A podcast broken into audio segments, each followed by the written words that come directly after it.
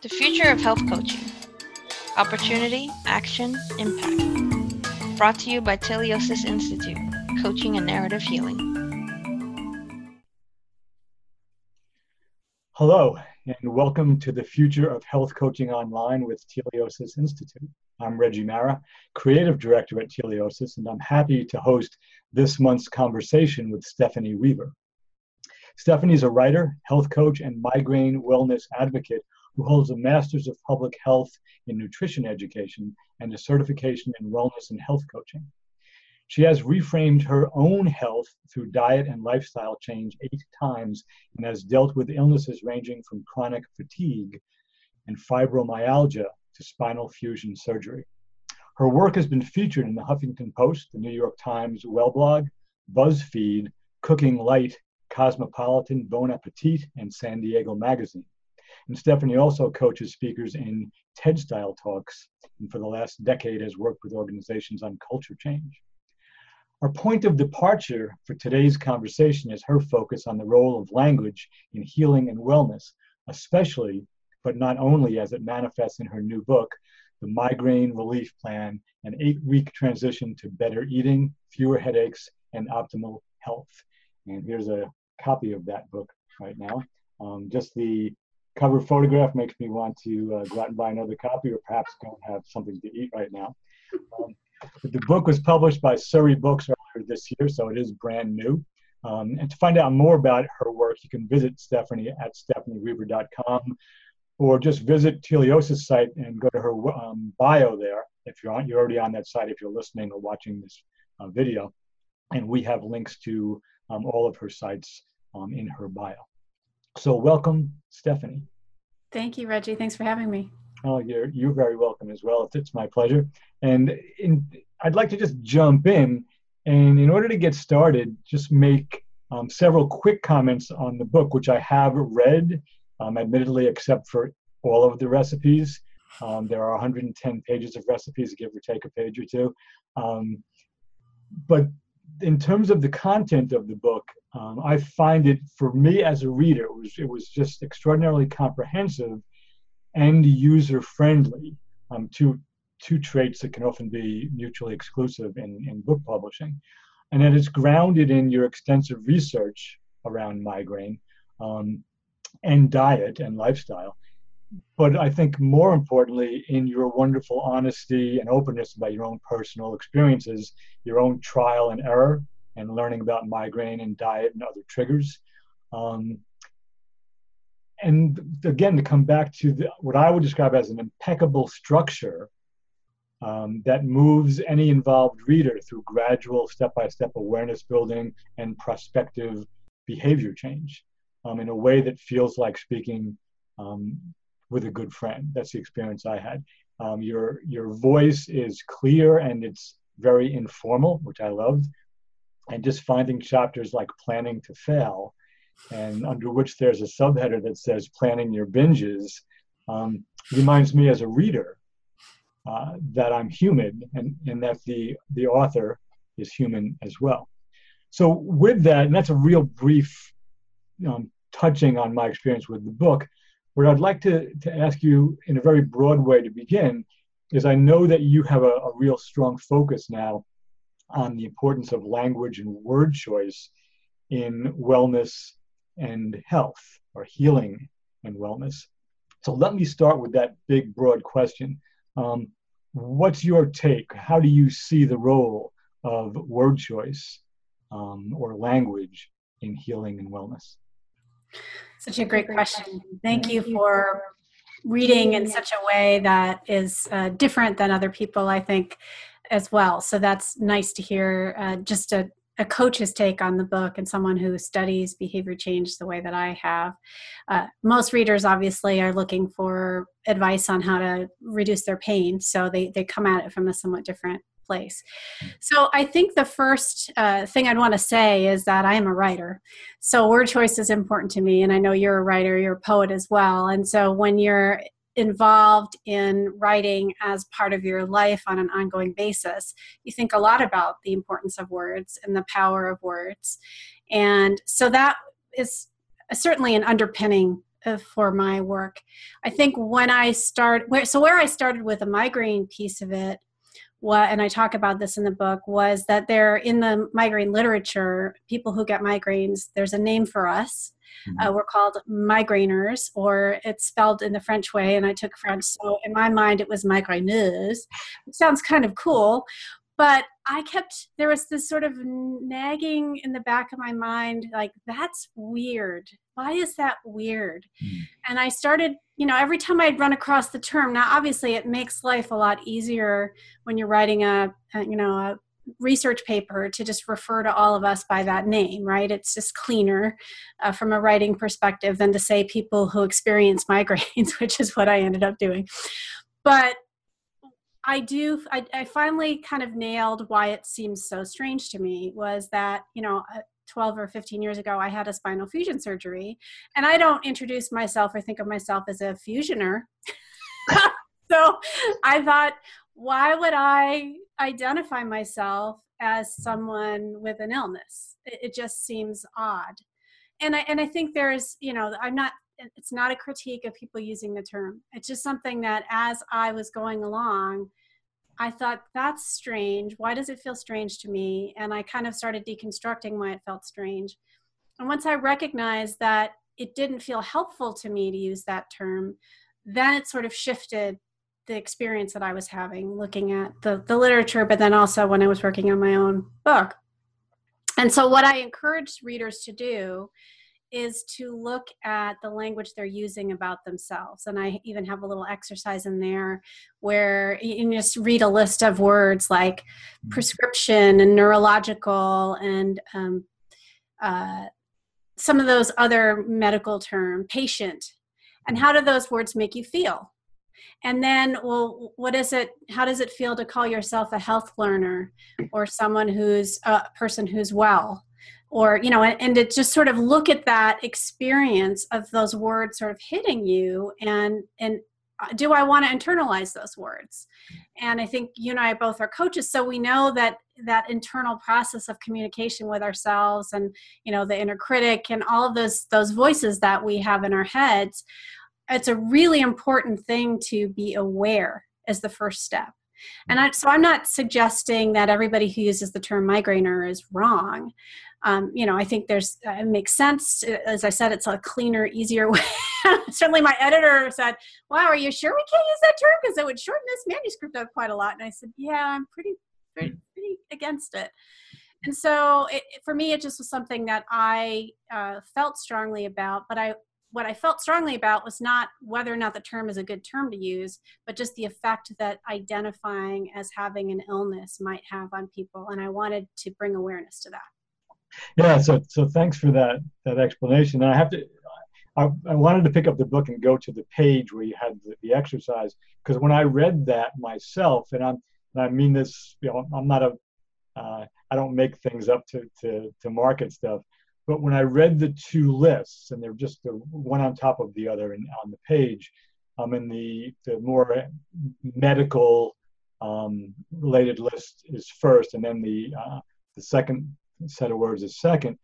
And the impact it had on me was actually a very palpable kind of energetic impact where the first one was kind of heavy and narrow and I could feel the difference. And the second one was much lighter and there was a sense of possibility and expansion around it. So it was a real, I, your word choice there was great because it did have that impact. And then I have to say, I, I laughed out loud when you spoke about not, I mean, the content you were referring to wasn't funny, but not referring to yourself as a fusioner you know because i've had my you know i have hip replacements and i i never think of myself as a replacement or a, anything like that. So the avoiding identifying with some health issue i think is a great move and the way we do that is with language so great. Right. Yeah. Um, so we can take this in a lot of different directions so and i'm going to begin go somewhere next and I want you to feel free to to zig and zag and take it in another in another direction. So there was a lot that moved me in the book because I'm a very very occasional person with migraines compared to the stories you tell about the people that I know. Yeah, I've been really I'm I'm very fortunate that way. But your the work you did around exploring triggers, food triggers, environmental triggers, other types of triggers, which, which it just opened up. It was a whole new world for me. I had a very, very narrow knowledge of that. Um, and where I want to go with this is throughout the whole book, you're extraordinarily clear. You just you differentiate what you've learned through reading other people's research and what you've learned through your own personal exploration, experimentation, trial and error, whichever phrases you want to use, that the, that you really encourage readers to take what you begin with and then explore it and find it out, find out for themselves, you know, their own needs around movement, diet, lifestyle, work, etc. So could you just talk a little bit about um, the importance of triggers and what you learn there, and even um, you know to, to, be consistent with how we began, but we don't have to be consistent at all. Uh, the the language around um, negotiating those triggers. Sure. So uh, there is a, a, fair bit of evidence that uh, migraine attacks are triggered by a number of factors. There's disagreement about what those factors are, uh, what those triggers are. Not every doctor even believes that food triggers are a thing.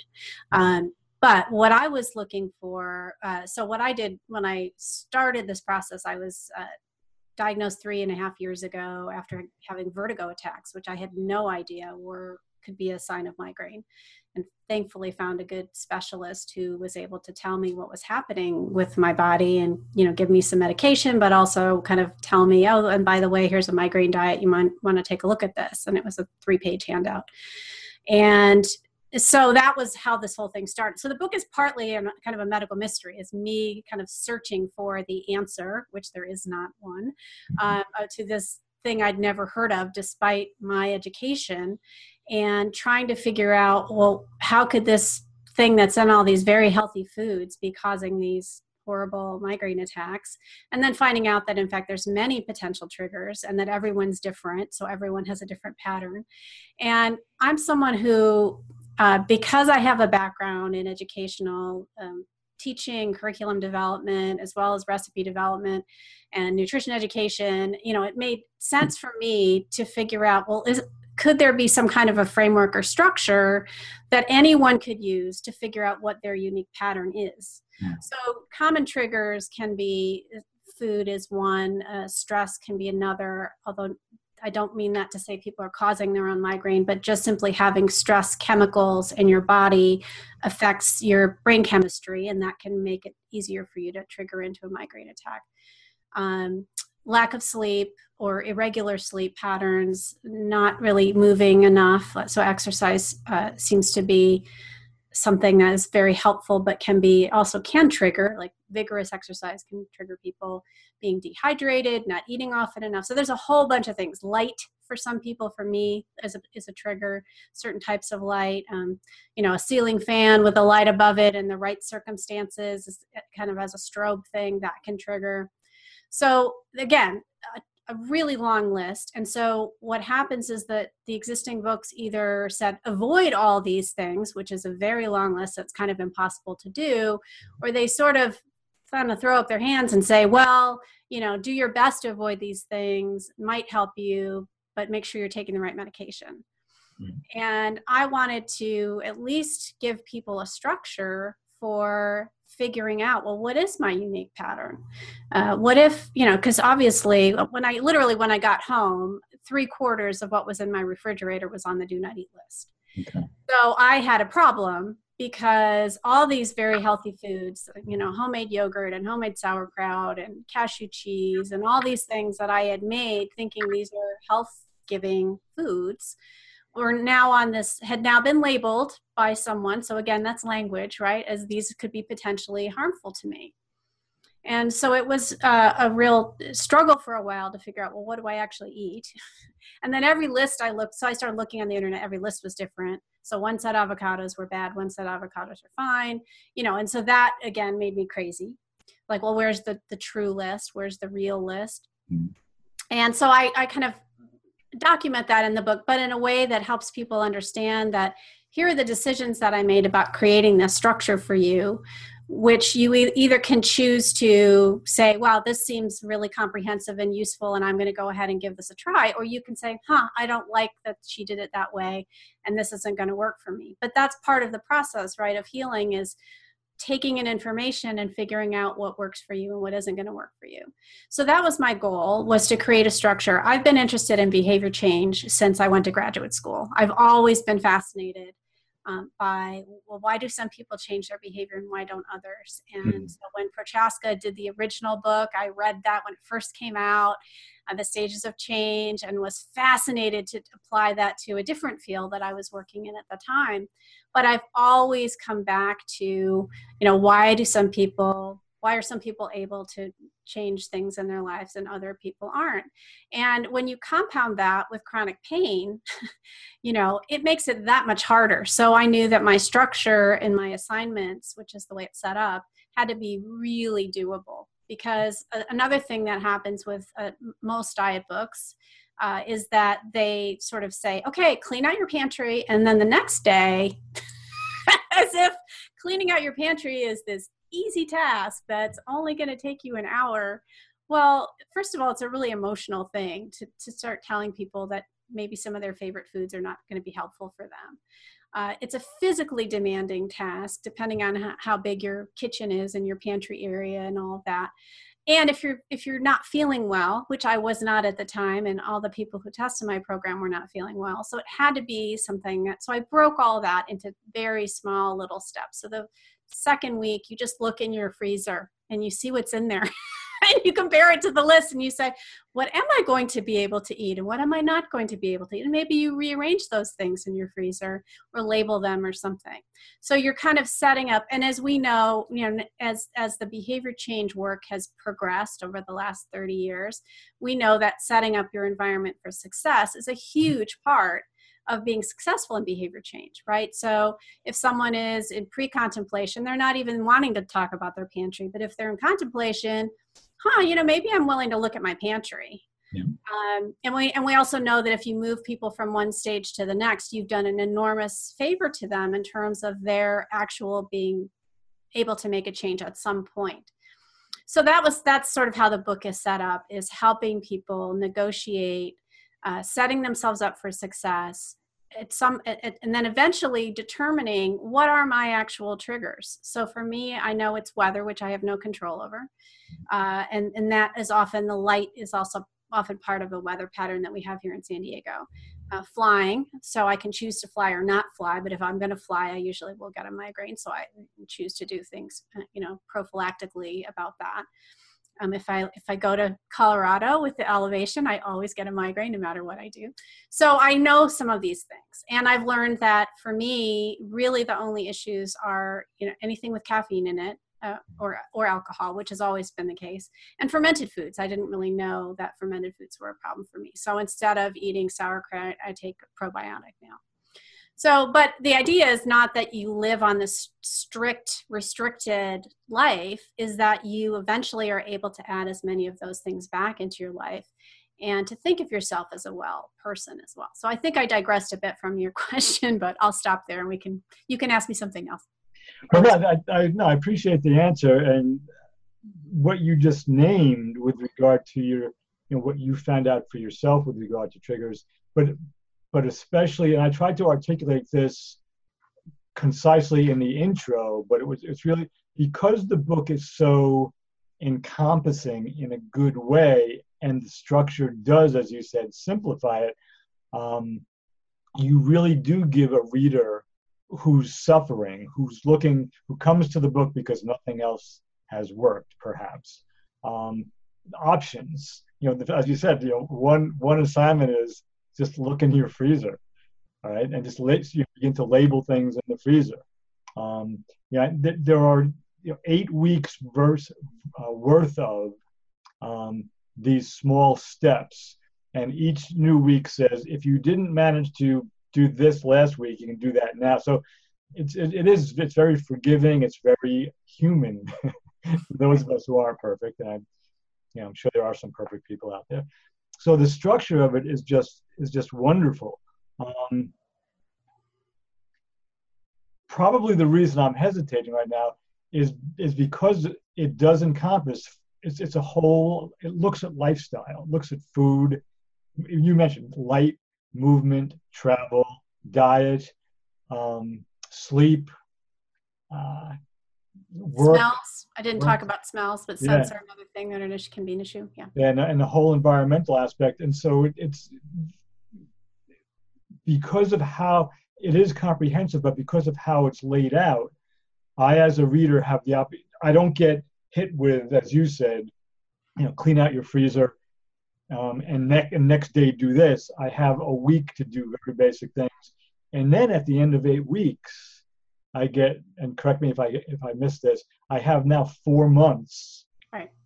to pay attention to continue to track my you know and that's a whole we didn't mention the tracking yet um, symptoms and foods and everything to then track and then gradually towards the end of that full six month period um, begin reinserting that's not the word you use though uh, foods that you had eliminated to see if they trigger something can you so can you speak about maybe the overarching system that sure. helps someone create. Yeah. That's what it really is. Yeah exactly. And so that so it's not a quick fix.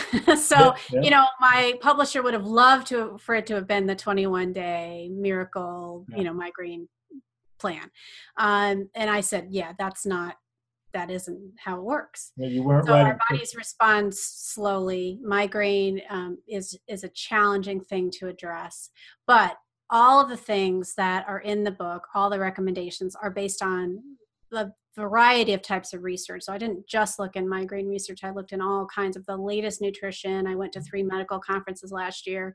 So there's a lot that I pulled together that someone who just works in the migraine sphere, for example, wouldn't have looked at. They wouldn't have looked at coconut oil and said, huh, there's all this interesting research about coconut oil in the brain and how it calms the brain down and these, you know, blah, blah, blah.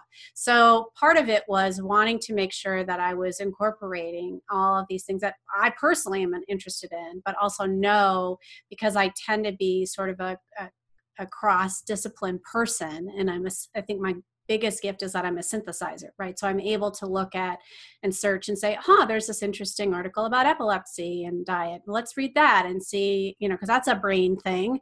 And so, you know, kind of looking at all those things. What it does is it takes all of the lifestyle factors that doctors do agree upon. So they not all agree on diet. They agree you supposed should eat throughout the day and you need to drink water. But beyond that, you know, they will literally have fights at these conferences about whether food triggers are a real thing or not. Uh, which is disheartening to hear when you're sitting in the audience and you're writing a book about food triggers. but um, but I was able to, you know, I'm able to say to them, look, these are all the things you recommend that patients do. You don't have the time to coach them in your 10 or 12 or 15 minute appointments when you see people once or a month or so. Here's here's basically like it's having a like like, like your own personal migraine coach is what i say. Yeah. so the idea is that the eight weeks sets you up to be on the plan. So the changes are gradual. Uh, essentially you're you're learning how to track yourself every day um, and that's a simple kind of spreadsheet where you write down. You can use apps, but um, you're you're tracking your symptoms. You're tracking how much uh, you know what you're eating. Eventually, you're you're looking at your sodium count. You're cutting back on caffeine and sugar. You're gradually increasing your step count. So whether you use a pedometer or a fitness uh, device, and all of those things are um, you know so it's very gentle. So the first week, basically, all you do is track you just learn how to track. And and i tell people if you don't get five days the first week do week one over again until you're kind of in the mode of that. Because that's the most important thing is figuring out because for me i had no idea weather was a was was a trigger for me. I really had made no connection to these particular weather patterns that we have and that i always got now i know oh santa ana's coming. It's dry. It's hot. The humidity's dropped the sun's like three times as bright as somehow it normally is in san diego. Oh this is one of those times. So that's what it did for me was it helped me but also we there's research that shows people who track their symptoms definitely start to see reduction because they're starting to be more aware of these patterns. And a lot of the migraine apps is that's what their goal is is to help you figure out what your patterns are So that's the first piece of it. And so it is very gradual, partly because people are in pain, but also because it takes a long time to change habits. Mm-hmm. And so having it over eight weeks allows people to get, you know, not everybody cooks nowadays, you know, so you do have to cook a lot more. So kind of getting, I just ease you in. You just start with snacks. That's the first thing you change as, as you know non-scary as possible. Everybody likes snacks right? So we'll just do snacks. And there's only seven recipes. So they're you know it's like it's not an overwhelming thing. And then you change over breakfast then lunch then dinner. So by week seven you're actually eating on the plan. And you've gotten to some kind of comfortable level of movement. And you've cut out the caffeine and re- way reduced your sugar and reduced your sodium. So you're kind of at the what I call baseline, right? That's sort of the optimum place. Well, now your body needs a couple months to really see does this help me? Do I feel better? A lot of people, if they just get off of processed foods, are going to feel better. and that may be a huge thing for them. And they're not making that connection. Like one of my readers said to me, Yeah, I thought I was just going to have to change which kind of Fiber One bar I was buying. and now I realize I can't buy Fiber One bars anymore. But it took me a while to get there, and I said, "Yeah, okay, well that's great." And there's and I'm not pointing out a particular brand, but anything in a crinkly package is not going to be ideal for our health, unfortunately, even though they're easy and uh, we're surrounded by it. So it's again about that sort of getting getting people to that point. So then the those four months where you're living sort of at the what I call baseline you're also um, working on your sleep. And so there's a chapter about sleep and um, sleep hygiene. There's a chapter about um, exercise, which I call movement. So, again, that's another deliberate language choice because the word exercise is really loaded in our culture. Um, the word diet's really loaded. So, I we pulled that book that word out of the book altogether. I mean this is technically an elimination diet but i don't call it that because neither of those words sound good. Yeah. they both sound bad. And so i focus on here's the here's all the foods you will be able to eat yep. right? Because it's a long list of foods you can eat but if you're focusing on what you can't it's going to feel not great. And so i was re- you know we were very thoughtful about um, the, the word choices that we used. And so each of those chapters, including the planning to fail chapter, which is one of my favorite chapters also, um, really deals with, you know, the whole notion of cheating right? So I talk a lot. Again, here's language, right? We could talk about I fell off the wagon, or I was bad last night, or I cheated on my diet. Well, none of those are positive ways of looking at, you know, food and they're also uh, very much about kind of beating ourselves up. And so i just talk about unhelpful versus helpful choices. And we're always going to be you know diet is, is something we eat multiple times a day. We're constantly making choices every day. And we're going to make choices that are you know more helpful or less helpful for ourselves at any given time. Everybody experiences that right? So part of it was just getting people aware that they might be using that sort of negative language with themselves and to sort of say hey you know try to give yourself a break.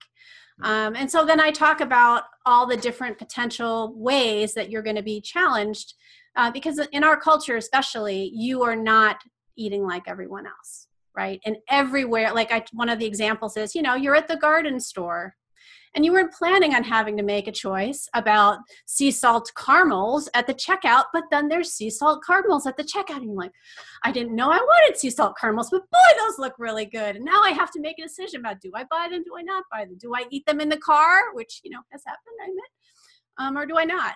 And so I really kind of help people sort of think through those things going on vacation. Because one of the challenges for people with chronic pain is that they start to withdraw. They start saying no to things. They don't go out. They don't see their friends. They don't plan vacations or they cancel things. Believe me, I totally get it. I, I've had a migraine in Australia while I was giving a keynote lecture.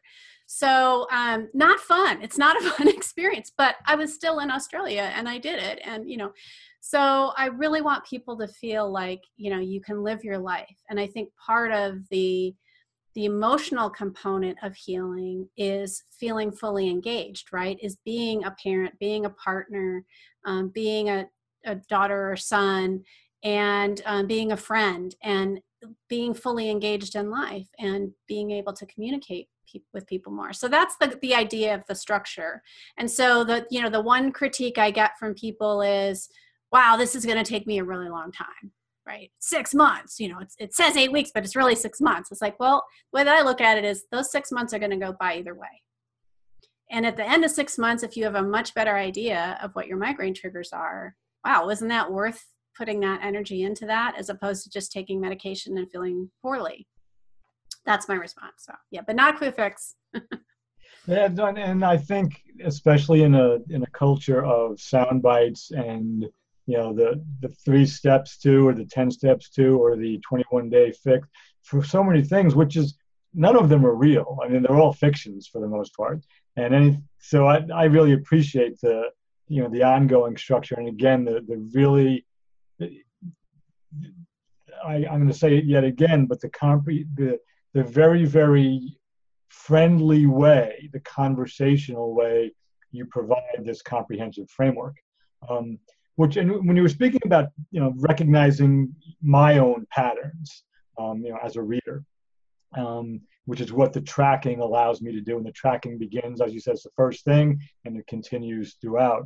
Um, probably two of the most important words in fact in fact in all honesty they are in the book but you and i met this past june in st paul the national wellness conference and we spoke one afternoon and when I heard about the book, I just because again I have a, a light history of migraine, and two things that I absolutely didn't know, which made so much sense when you said them. I think it's important to say these now, and I might be the only person who didn't know that, but in case there's someone else out there, that each of us has a threshold um, in terms of you know being exposed to different triggers um, and that triggers are cumulative.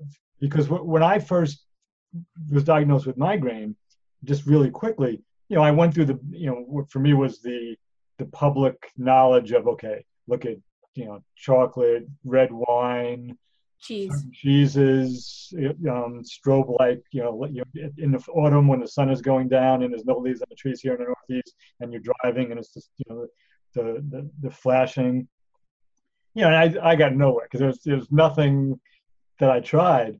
But when you said each of us has a threshold, which I never thought of it that way, which makes perfect yeah, sense. Totally.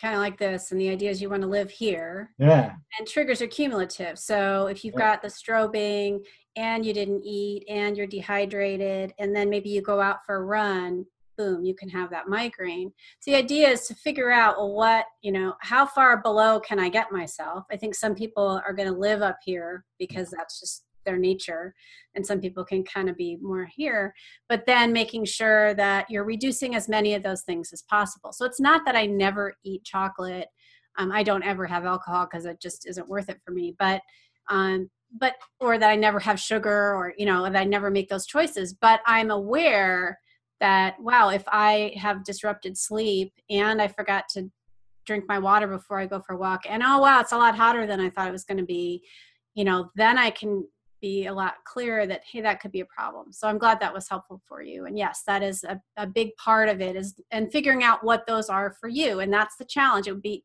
awesome if everybody had the same six triggers. I wouldn't have had to write the book. Um, but it it is i think interesting because i think a lot of what people are leaning towards now is what they call personalized medicine is recognizing that you know everybody actually responds to medication differently. Everybody responds to these different environmental factors differently. And um, you know two people can have essentially the same surgery although there really is no such thing because every physical body is different every surgeon's different every surgical environment's different but and one person can have a fantastic response and the other person doesn't. So you know figuring out and and what i really hope people to take away from the book if nothing else is that they have agency within their health right? Is that you are what i encourage people to do is promote yourself to the head of your medical team yeah. right? If Reggie, I love, I love that if you're the head of your medical team then you get to hire the consultants who are going to advise you about your hips or about your migraines or about whatever else is going on. And you get to decide is this advice that I want to take or is this not advice? Well, this person has really good education and they seem to be one of the best in the country. Um, but you know, like my spine surgeon, who was fantastic, and he was trained in Germany. And the thing I loved most about him was he told me he was really anal, and I was like, "That is what you want in a spine surgeon. I want you to be anal because I don't want you to leave anything in there or forget to do something when you're in there." But you know what he said was the first thing he said was, "I want you to. I don't want you to come back here and schedule the surgery until you've gotten at least two or three other opinions." I want you to take your x rays. Here are some people that you can go see, but don't come back basically until because he said this is not something that you should do lightly. And I want to make sure that you feel comfortable that I'm the person to do it and my way that I'm going to do it. And of course, that completely convinced me he was the guy to do it anyway. But I did dutifully go and mm-hmm. talk to everybody else. And um, you know, and I weighed the option of not doing the surgery because he said, you know what, there's no guarantees, blah, blah, blah. So that was one of the first times, but that again was him really encouraging me yeah. to do that. And I think the first time I really promoted myself to the head of my medical team, and I do talk about it in the end of the book, was when I was, my doctor wanted me to have a particular test. And the old me would have just said, okay, sure, and scheduled it. And the new me said, well, what's this test for? What are you going to learn from it? Is it going to change the way that you're going to actively treat me, or are you collecting data? Um, if I get bad news from this test, how am I going to feel about that? And at the time, I was going through a whole lot of stuff, some of it related to migraine, some of it related to other things. And I just didn't have the emotional reserves to get more bad news about my health. And so I called back and I said, you know, if, if I put this off three months, is that going to make any difference? Oh, no, it's really for us kind of as baseline information. Oh, that was very useful for me to know. I went online, I asked questions of other people that had had it, finally decided that yes, I was willing to to do this test, which I do describe at the end of the book was a crazy thing to go through. Yeah. Uh, but I was glad that, you know, I felt much more empowered about the experience. And that's what I want. It's not that I want people to refuse medical treatment. Please don't anyone listening to this think that's what I'm recommending.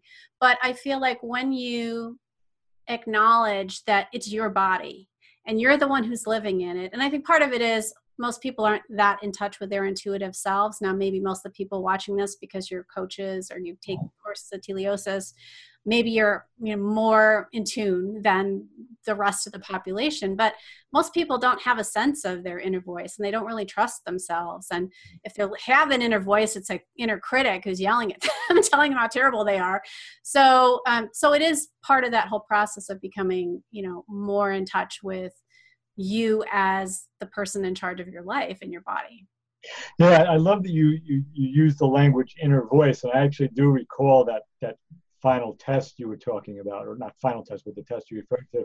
And I laughed out loud. I was reading it, not not because again what you were going through was in any way funny. No, it was intended to be funny. oh, I, I know it was, but it was. It, I mean, James Joyce would have been proud because what you you kept me as a reader.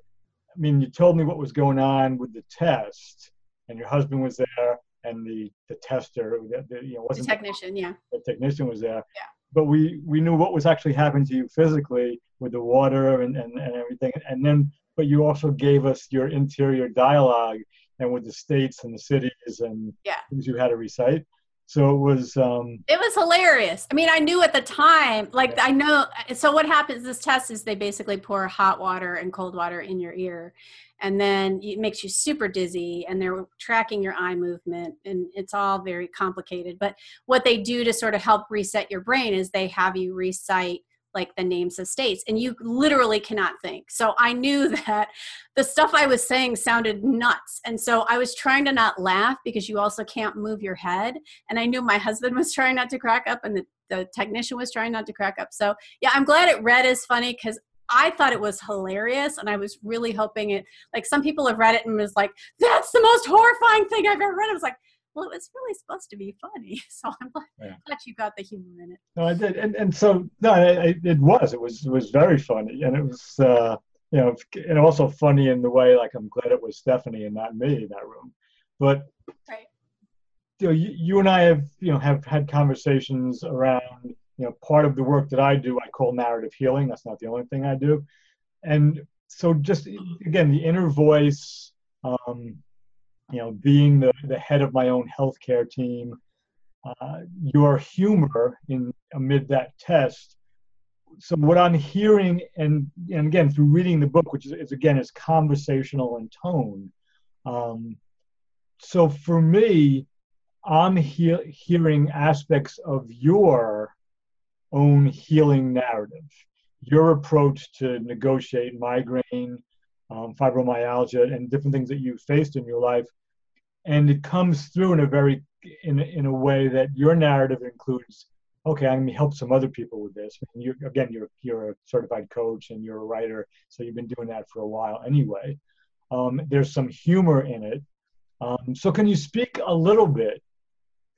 Uh, you know, I guess stepping way back now, how, if in fact this book and other things that you've written are parts of your own healing narrative, the story you tell in order to move in a healing and wellness direction as opposed to a sickness or disease direction.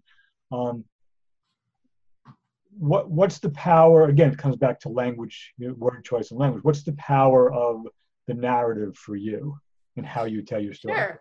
So you know, when I was drafting the book, uh, there was a fair bit of my my personal story mm-hmm. in it and um, so i've been writing for uh, as a technical writer so an educational writer for 30 years and i'm used to being edited so i need to sort of say that uh, because not everybody has the same process i'm i'm used to having you know 10 or 12 scientists or biologists or somebody looking at my work and telling me it's wrong and you need to change it to blah blah blah so i don't have uh, um, I don't ever see that my work is me. I never confuse my work with me. Okay. Uh, which I think is hard for some writers because they take its criticism is very difficult because oh my god that's me on the page and so because of my experience as a writer a particular type of writing uh, I'm always looking for does this serve the reader, right? That's my goal. It's always about serving the reader. So I got some feedback early on that certain parts of my story about my my illness earlier in life um, maybe weren't as helpful, and I needed to focus more on the migraine piece. And so I had some, you know, some narrative in there about myself and and uh, some of my experiences. But the first thing I told my editor uh, at at the um, publisher was any of that can go. Like, if you want me to cut all of it out, it's totally fine because I'm not attached to it. If you feel like it serves the reader to have it in there, that's fine. If you feel like it gets in the way, then I'm totally fine. She's like, no, I want more. so I thought, uh, okay, I wasn't expecting. I thought they were going to tell me to cut, you know, the manuscript by ten thousand words or something. And she's like, no, I want more. I think people want more of you, more of your story, more of your experience. They want to relate to you. So we worked out where that made sense to do. Um, so you know the the structure of the book you know we changed some things and so the story i tell about us um, me being on my anniversary and going to a restaurant that i knew wasn't going to be super helpful in terms of my restrictions and it turned out it was a disaster in terms of my restrictions yeah. um, that ended up moving somewhere else but we she still felt like i no i think that's important to to, to have in there so the process of writing the book, I would say, uh, was somewhat part of my healing narrative. But I feel like where my healing lays is in a couple things. One is getting the story out in the world because what I really wanted to do was create the structure to help other people. And you know, in the you know, I'm just learning about the quadrants, uh, but you know, that's the kind of lower left, right? The you know, being part of culture and helping others, and um, and really sharing your knowledge. Uh, but also that structural piece of it, I think, is that systems piece of it's the bottom right, which is not what that's called. But um, I'm still, like I said, I'm still learning. So, but I think the other piece of it uh, that really kind of stood out was when I was reading. There's a particular book that's very, it's a very well known book by a very well known migraine uh, researcher, doctor, and um, and she talks about having a migraine brain and kind of the thrust of the book is you have a disability uh, you have a neurological disability the sooner you come to terms with that the easier your life will be Hmm.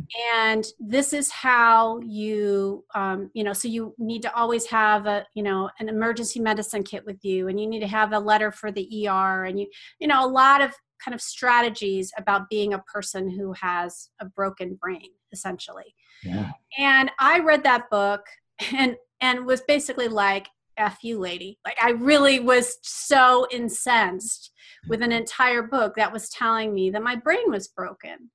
Because now part of it, it was, you know, I was 53 when I was diagnosed. And, at, you know, at some point you have to say, I think my brain's in pretty good shape if I got to 53 and I'm just now being told that I have this new illness. Um, again, that's a that's a label, right? It's language. Uh, I could have never been diagnosed um, and would my life well my life would probably not be so great because i'd be super dizzy and i wouldn't be on the, this medication that i take that really helps with that. Um, and i wouldn't have written this book. And so yeah it's good that i got diagnosed but i just could not wrap myself around how that was helpful to tell people that their brains were broken. So what i did with that was i said well what do i think my brain is like? And i decided that my brain is a Maserati. It's a red Maserati. Uh, Maseratis are very expensive, as, from what I understand. I've never ridden in one. I've seen them in movies and stuff. But, you know, it's like the epitome of the Italian sports car, right? Mm. Very finicky, has to be tuned by some probably super expensive mechanic with one set of tools that only fits the Maserati. Um, has to have the right kind of gasoline or it won't run. Um, it's not something that the average person is going to be able to manage very well, right? You can put crappy gas in it and then maybe it'll go a couple blocks and then you're going to have a very expensive broken car. So that to me was a better metaphor for my brain than the fact that it was broken or I have a disability was that no, I have this very special brain that needs to be tuned properly and cared for properly and it can be annoying to have to work that hard for my brain to feel good but it's also fast and it's you know smart and i can come up with stuff and i'm writer i'm a writer and i can do all kinds of cool things. And all those things are also true about my brain. So that to me is sort of the core of my healing narrative. And then the other kind of aha moment i think for me was when i and i might have heard someone say it but then i really kind of owned it was that I think of myself as an incredibly healthy person who happens to get migraines. And there's something about that shift, right? As opposed to the migrainer, right? That's someone who always gets migraines and is defined by their migraines. Well, I'm a really healthy person who happens to have some chronic fatigue issues still and happens to have migraines and but that doesn't mean those two things cannot be aren't mutually exclusive. And so I think it's really me redefining what does healthy mean and um, and that it's not a failure on my part if I still get migraines. And I think that's the other piece of that sort of that I alluded to at the beginning of the, you know, the 21 day miracle. That's also the guru who's telling you, I've got the fix for you. And I think it's really appealing to have a guru who can tell you all the answers to your problems, but that's not how the world works. And so, you know, I think to dispel the guru-ness is important as a as a writer of a book like this. And so, you know, I would have rather not told the world that I threw up in my neighbor's yard in front of a bunch of construction workers. But hard to look at me as a guru when you've read that scene and you can picture me on my hands and knees in front of a bunch of construction workers puking in my neighbor's grass. Um, not the most elegant moment in my life uh, but it was real. And so that's kind of how I come to it. And I think that is also part of the healing narrative is is just being honest about our our challenges. Yeah, so that was just a, a wonderful unfolding of of a lot um, in, in a really, again, clear way. Um, next time you speak to her, your editor, tell her that at least one reader said he's glad that she asked for more. Because I, I think I mean, the, the way that the narrative is is intertwined throughout the the, the research and the the actual system, the plan is just wonderful. I mean, I, I I didn't get to any part of the book where I said, "What is that doing here?" I mean, it was it all was woven in. What you know, last name like Weaver, perhaps that's not a surprise, but it was woven wonderfully. She is uh, a fantastic editor. So that's the other piece. Is I think what people don't realize if they haven't worked with editors is how much better if you're in partnership with your editor they will make your work. Yeah. and i and then the designer again like because i i was really the main thing for me was that it be user friendly and i've seen books that were so poorly designed you actually couldn't find the diet in them because of the way they were designed. So i that was my main thing i told my agent was I just have to have somebody who cares about the interior design of the book because it'll just break my heart if it's poorly designed and it and they just went above and beyond. So it really was a true collaboration and I think that's a big piece of this kind of work is finding those people. Um, you know i put it out and kind of to the universe that you know i wanted an agent who was excited about the book. I wanted to find a publisher who was excited to publish it uh, that the editor would be excited to be editing it and the designer would be excited to be part of it. We ended up being able to hire my friend to shoot the beautiful cover. So there were all these people. And I, I mean, I talked to other agents and I, you know, I talked to an agent who told me, um, you know, here's all the things that this proposal is missing. And if you can check these boxes, then yes, then yes, I could sell it. Well, that wasn't the kind of feeling I was looking for. I, you know, I was looking for the person who was like, I can, I'm so excited to sign you on the spot, which is what happened. Yeah. Um, the editor who assigned it to herself because she was so excited about it. She didn't want someone else in the publishing house to edit it. She wanted to do it herself. So all along, I feel like, and all of that has made the work better, right? So I really do feel like, you know, exceeding, ceding my ego to the project, I think is a really important piece for anybody who writes is to get yourself out of the way. Of course, yourself is always in there initially, but I think if you can make that separation, um, it's very helpful. And and I see the language uh, to get back to language uh, is you know whatever's going to serve the reader and help them I'm all, all I'm on board for that. So if it if it means that you know you get to kind of laugh with me about my crazy test, or you're sitting in the restaurant with my husband and I while I'm navigating a impossible menu, and then you know the server's bringing me all the wrong food that I you know didn't order. Um, that if that serves you as the reader, then I then yes, my story is is there for you. Hmm. Yeah, and I wanted to just go back to something you said because I didn't want to lose it. You mentioned the quadrants really quickly. I thought I might go through a, a brief review of those. I'm not going to do that for anybody that's never heard of them. We don't have the time to do that. But when you mentioned the book from the you know the best-selling book or the well-known book about migraine and the doctor who basically said if you have this diagnosis, basically you you have a brain that has a disability and you have to just own that and recognize it. And that's you know I'm going to probably proselytize a little bit here to say that that's conventional Western medicine at its worst, where we're machines and then we get broken. And what you do in this book in a really beautiful way is you refuse to own that story, that particular broken brain story, and you move down from a place of this is broken to what are all of the things that might have an impact on this in this case, the, the pain of the migraine.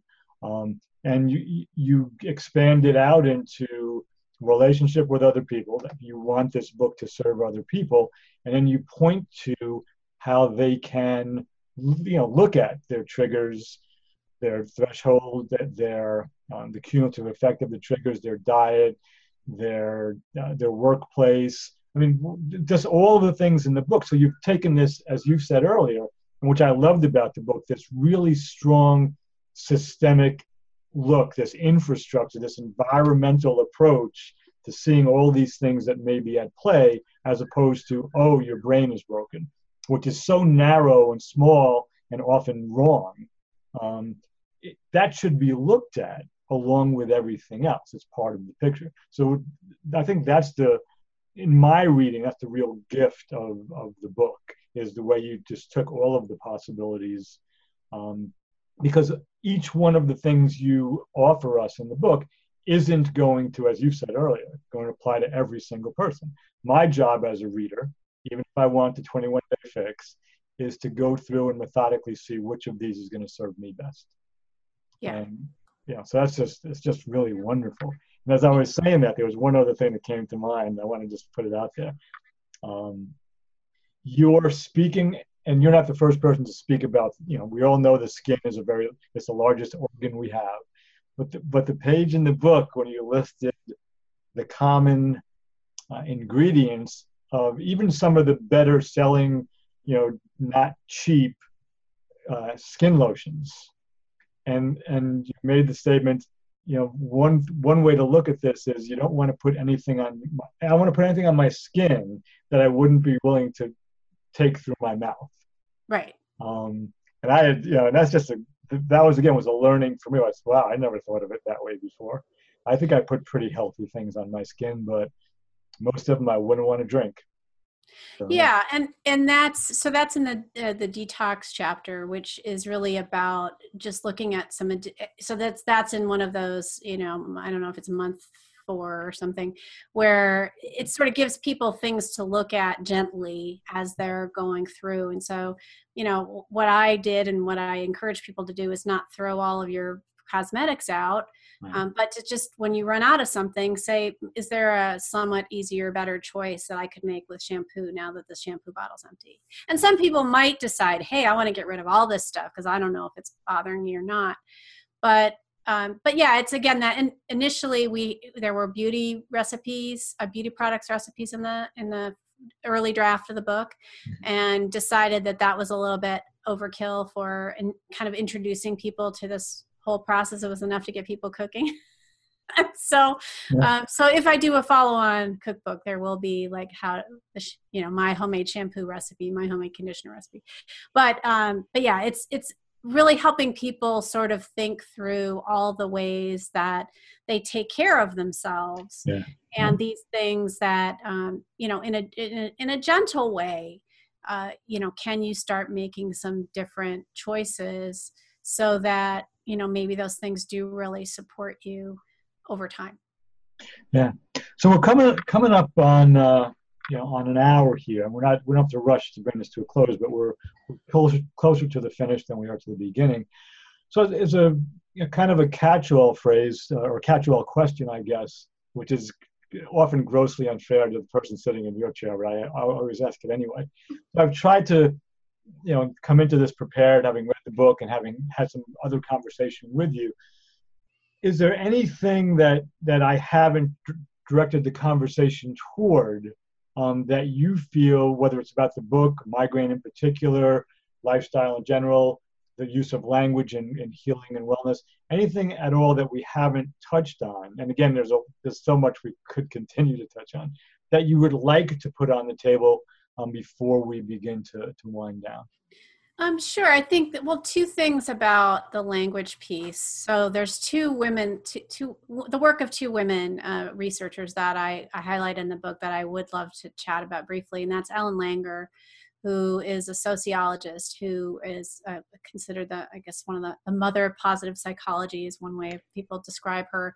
And she wrote a book uh, called Counterclockwise that was uh, very influential to me as I was doing this work. Uh, she works on in the notion of priming and can you uh, kind of preset your brain to think in certain ways? And uh, is that you know helpful or not helpful to you?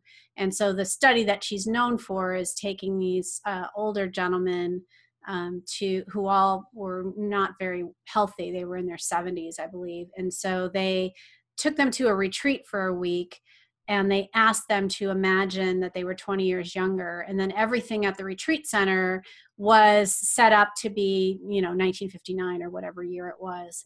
And by the end of the week uh, and so well, you know one of the things that she talks about is you know when the, these guys were all people i think who were living in you know some kind of assisted living type facility. So they weren't used to doing anything for themselves. And so when they arrived on the bus uh, they uh, no one was there to help them move their luggage. And what the researchers told them was, well, you'll have to figure out how to get your luggage inside. And that mean, might mean that you're going to take one piece of clothing at a time. Um, but yeah, there's no one to help you.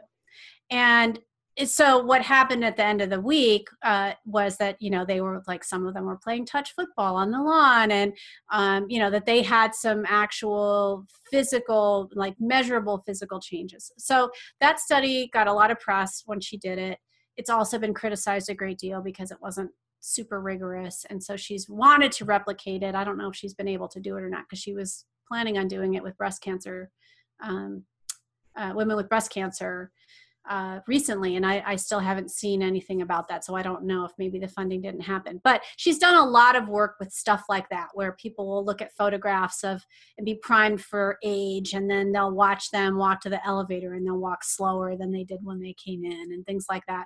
And I just thought, wow, that's really interesting because that was when I was kind of wrestling with the whole migrainer word and also all these other words right you know you know i want my book to be correct. So if a doctor reads it you know they're not going to say oh well, this is a bunch of hogwash right? So i have to say migraine's a neuro, neurobiological condition because that's the common wisdom. I'm not loving having to say that because there's a whole bunch of stuff that neurobiological and condition condition sort of the most neutral word as opposed to illness or disability. You know it's definitely more neutral so there's a lot of choices that I made, but Langer's work was very interesting to me. And then um, the uh, woman who did all the work on mindset, and I, I know it's going to come back to me, but if you remember who it is, she's at Stanford. Uh, um, growth mindset versus fixed mindset and i'm just blanking on her name right now but at any rate she talks a lot and i had read her work before i was working in this arena but this whole notion of are we capable of change? right? And that people seem to have either a fixed mindset meaning i'm as smart as i'm ever going to be and doesn't matter how hard i work i can't ever learn any better or be any better than i am right now versus people who recognize that you know i can always learn more stuff and it's always hard before it gets easier and, and that you can actually teach this to kids. And so um, you know that work also was really important to me because I I try to model that for people like that planning to fail chapter you know there's no there there aren't diet books that talk about failure right? You're just it's sort of like this thing you never admit that's going to happen. And I'm like no I'm fully embracing that because that's a part of the process right? People aren't going to stay on the plan. Uh, they're not. I don't right? I'm constantly kind of on and off it. And so let's sort of deconstruct that and take a look at that and um, see where it where we need to investigate it and where we don't. But i think part of what i try to do is i try to teach that growth mindset that yeah this having contingency plans that's part of life. And i you know the example i give is the army doesn't go into a battle with one plan. They have you know six backup options. And so why don't we approach life that way? Why don't we approach challenges that way? Or if, if you're on a restricted special diet like I am, well, yeah, I have to plan more for vacation. So that doesn't mean I don't go on vacation. Mm. And, you know, do, doesn't mean I didn't have a chocolate croissant in France when I finally got to France at age 50. Now, I'm not going to go eat chocolate croissants every day because that's not going to be a helpful choice to me, but I can still remember how incredibly delicious that thing was. And it's been six years now.